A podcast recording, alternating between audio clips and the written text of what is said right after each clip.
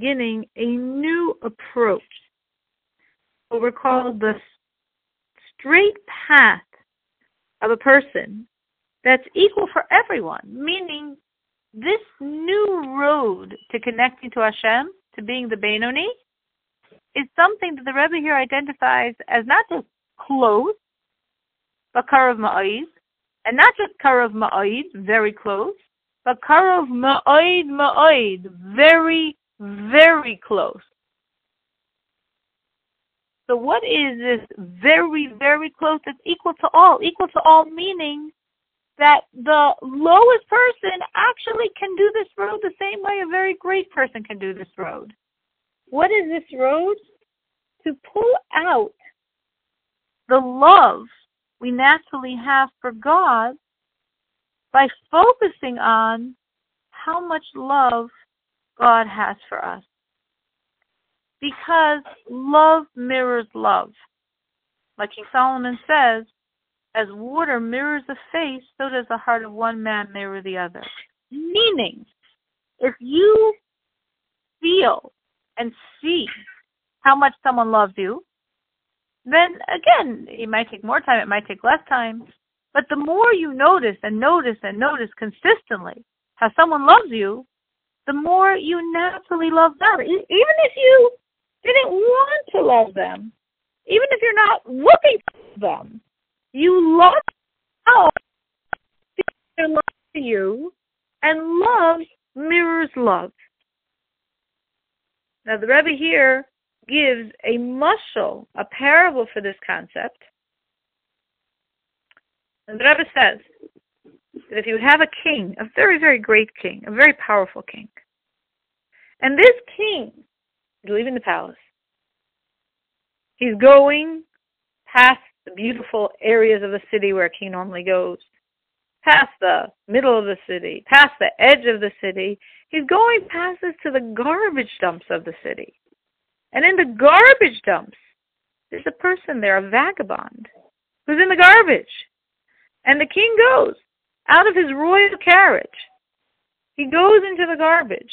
He pulls this vagabond out from the garbage and he brings him back into the royal carriage. With all of his filth, with all of his scent, smell, he's bringing him back to the palace. And in the palace, he takes this person who's has such misfortune and he suffered so much that he's in such a low, low state. And he brings him inside, inside, inside until he's in the most private rooms of the king where nobody is allowed to go. And there in that room, the king showers love on him. He embraces him. He kisses him. He showers such love on him that here we have this person who suffered so much. And by now his heart has become so stone like because it's been knocked so many times. He's become so shut down to emotion. And you know what's going to happen to a stone like heart? It's going to melt. It's going to melt and pour in love that he feels now for the king. This is the parable of God's relationship to us. Here we have the king, the king of all kings. And he's showering with us so much love that even if you don't feel anything for God, and even if it's hard for you to feel at all, and even if you've suffered a lot in life, and therefore you're very not open to have feelings for someone else, but when you're being poured such love,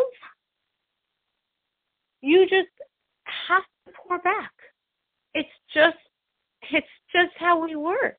Even if we don't want to work that way, it's just how we are. This again would even be for equals. If someone who's equal to you is expressing such love, how much love would you feel for him? But imagine it's not someone equal. As in the metaphor, it's the king. God. God is giving you so much love. How can you not love him back? Now, this road is an easy road to feel love because you're just naturally mirroring the love you're receiving. And actually, if you feel unworthy, if you don't feel you're such a high spiritual person, it's even more easy for you to feel the love. Because who am I that God should show me such love? Do I deserve such love from God? But God's still giving me such love. So I feel even more the love responding back to God.